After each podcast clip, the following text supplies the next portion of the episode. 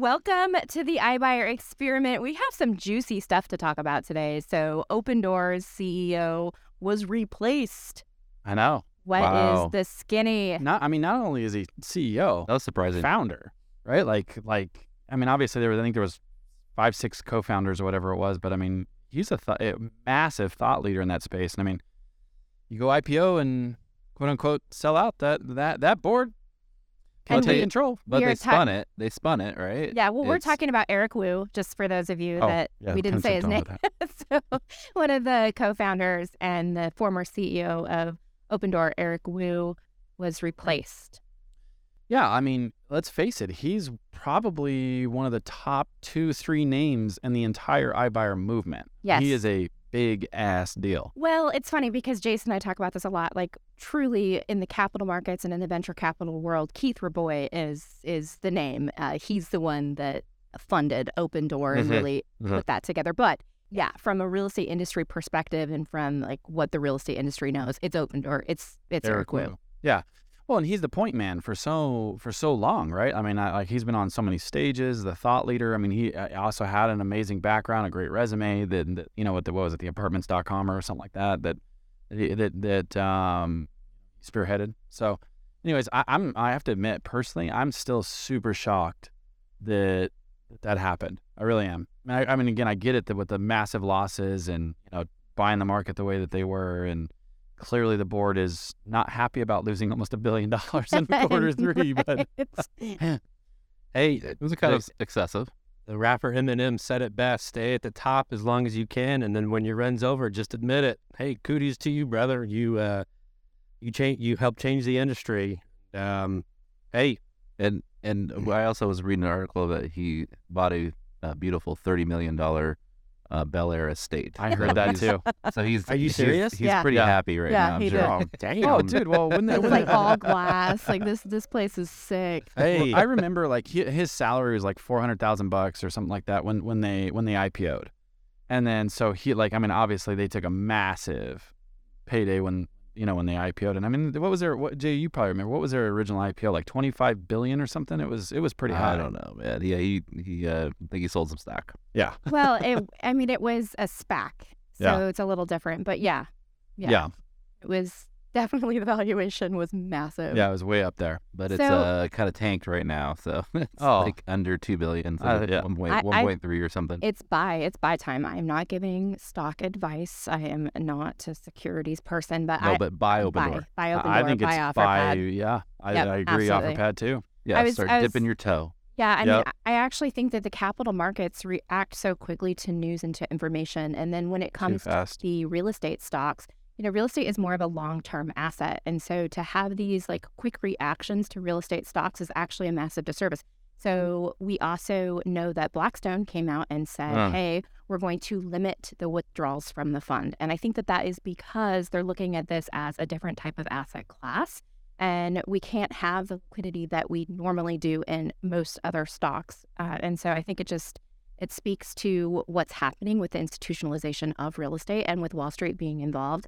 And it does kind of, paint the picture of, wow, if these levers can be dialed so quickly and so dramatically, that could massively impact our housing stock. Yeah. I mean, that's really good insight what you just shared there because, again, kind of keeping it simple and peeling it down, what she just said on that, like these are trendsetter people. And if we're watching the curves of what they're doing, us that are practitioners in the industry, right? Like we have opportunities to look at these troughs and crests that go in the industry, and we have an opportunity to play on that, right? And with them peeling back actually the acquisitions that they are, and I know we've been talking about this the last couple of weeks, there's a certain amount of transactions that are still going to happen, right? So now's the time to start thinking about targeting some of those investors. People are still going to buy. There's still obviously 1031 exchange, all those types of things. And when you could buy a property that's now going to be potentially down in value, but rents are still fantastic. I'm going to say that there's still going to be a really good market for all of that out there. I mean, there's 20 million or what? How many rental properties are there in America? 20+ million, right? Of non-owner occupied properties where 98% of those are owned by the mom and pop investor. That is an overwhelmingly huge pool of where it's at. And everybody wants to talk about the institution always because they are the trendsetters. They have the most money, et cetera. But I guess just peeling it back, you know, this is that time of year where it's goal setting, business planning, projection. You know, I just want to encourage everybody to think bigger, right? And it's not all doom and gloom out there. I know that was one of the things we were talking about, you know, pre to the podcast, is some people's mindsets are a little down right now. And I'm going to challenge you that now is a time to step up and shine, lay into that throttle. Yeah, absolutely. I mean, clearly, J.P. Morgan doesn't think that the housing market is going to crash. They just announced that they're doing a $1 billion fund. They're going to start buying single-family rentals in Atlanta. They're starting with a 400-unit single-family rental community. So if you think the housing market is going to crash, then you're betting against J.P. Morgan. And I don't know that that's a bet you want to make. I wouldn't bet against J.P. Morgan. Well, I don't think I would either. I mean, J.P. Morgan is, I mean, again, one of the founders, I mean, ultimately of America, right? Like, I mean, they're part of that whole movement of, what was it, the fathers of, what is that show that's on history? The Men Who Built America or something. That's such a great show. Yeah. I mean, and I wish they would have included some women. It's like, why? The Women Who Built America. We couldn't even vote then, all right? Miss Vanderbilt. Miss Vanderbilt. But yes, that was an amazing show. Miss Ford. I think Eliot probably watches it like every weekend. Just give himself a boost. I am not a sexist. I know. I'm teasing. But wait, let's go back to Opendoor. So I think that it is important to note that Eric Wu is remaining at the company. He is now the president of their marketplace. And so Opendoor's shift is to their asset-light marketplace, which is the Opendoor Exclusives platform. If you're not familiar with Opendoor Exclusives, it's probably because it's still a little obscure. They're only operating in 3 markets, Dallas, Houston, and Austin. And what this will allow a seller to do is get a cash offer on their home, and then they can place their listing of their own home on the Opendoor Exclusives platform for other buyers in the Opendoor ecosystem to make an offer on. So it's kind of interesting. And then, of course, any homes that Opendoor acquires, they will also place on the exclusive platform in those 3 markets and allow buyers to have first crack at purchasing the property at a discount. Now, do you really think this is like a big thing? Because I mean, Zillow's had like the for sale by owner. You could list your house on Zillow, or Make Me Move, right? Yep. Like so, and you can upload photos into Zillow and put your house on the market yourself. So, why is this any different than what Zillow's doing? It's not. I don't think it's just a different form. It's repackaged. Yeah, I feel like it's repackaged. I feel like it's.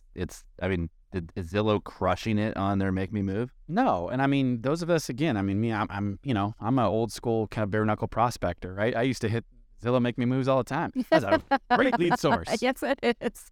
It probably still is a great lead source. Is. Get them a cash offer. That's right. Yeah, we'll see what Eric Wu does with this marketplace. I'm really interested to watch it evolve. But I don't know.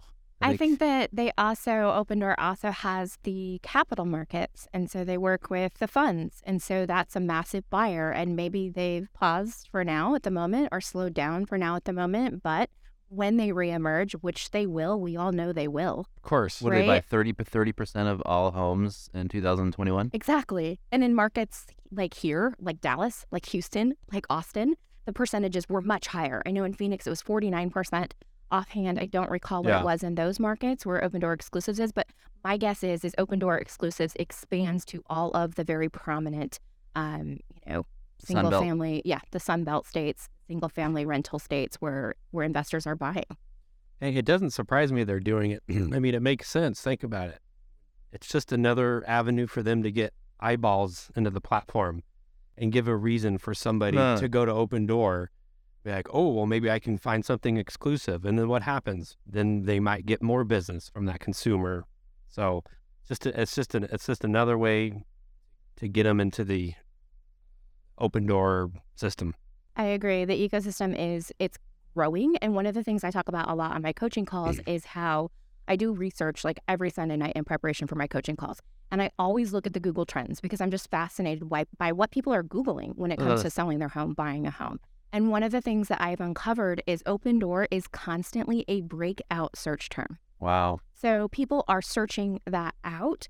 Also, I did some research on, customer experience, and customers are flocking towards businesses that have a convenient experience. And there's all of this data around convenience and how it's a driver of not only like being willing to pay more, but referring that company more, using that company again, and convenience reigns supreme. And so if you look at what Opendoor is doing, they're building this ecosystem that's easy, it's convenient. Three of the core principles for convenience are self-service.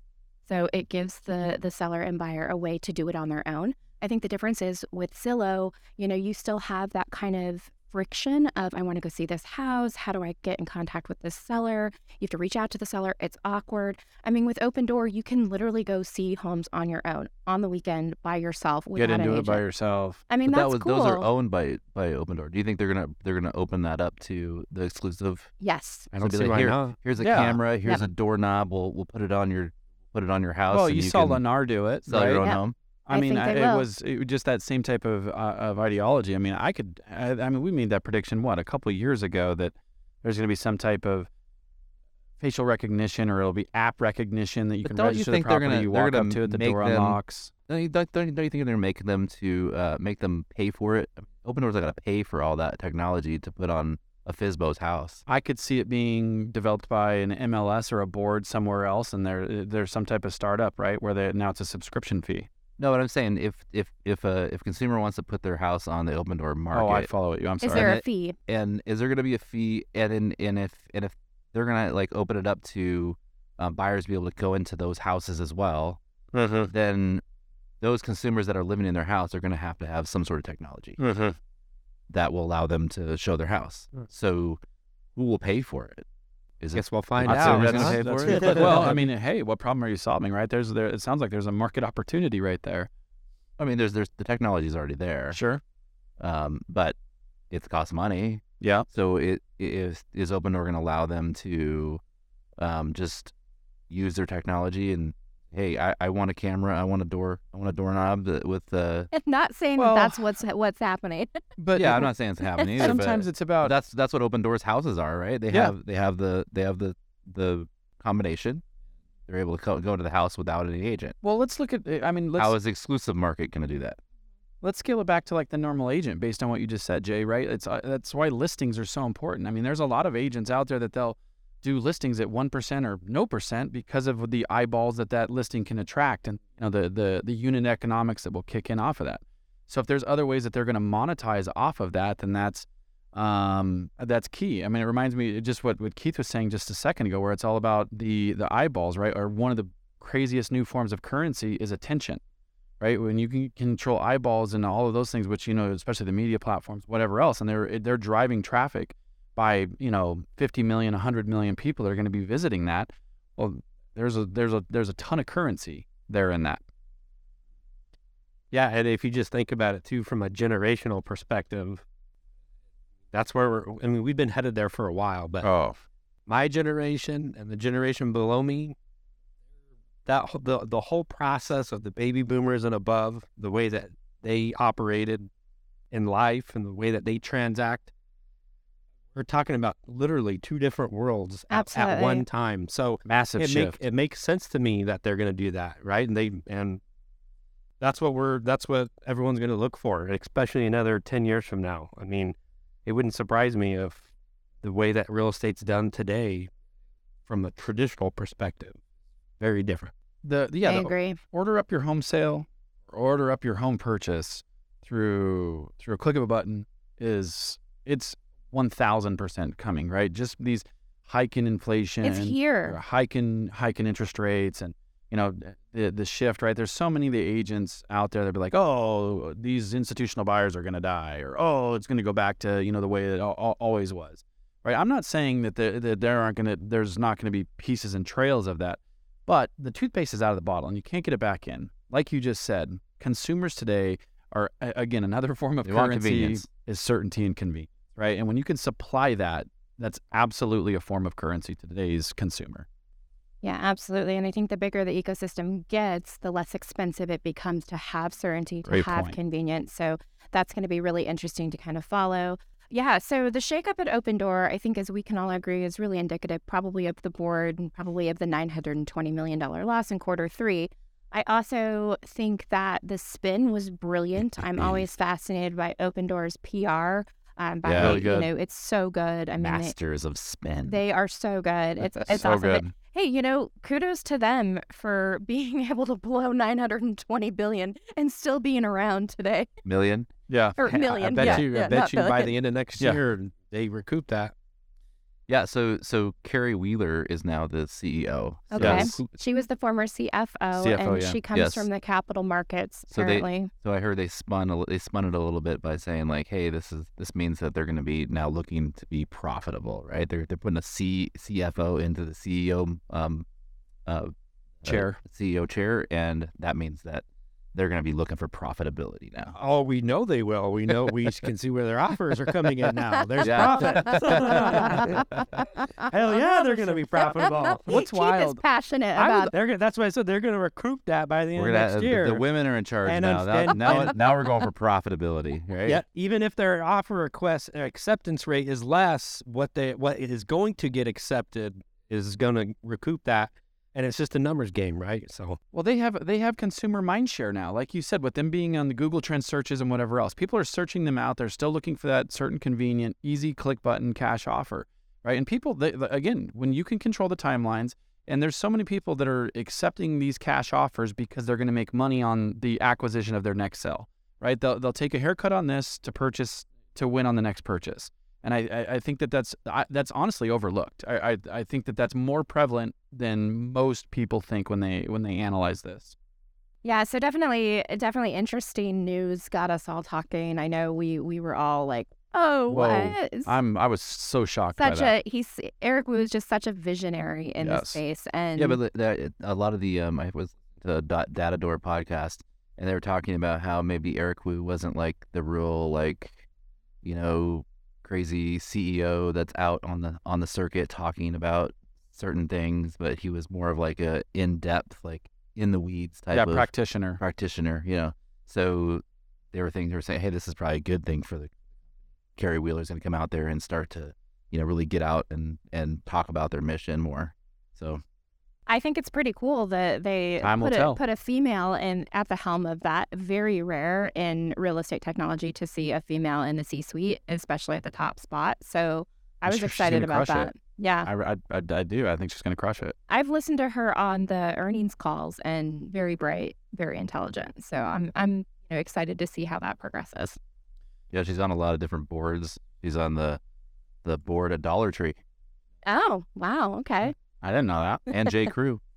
Really? And J. Crew. How funny she was. The start of the rise of the women CEOs in the real estate industry. Yes.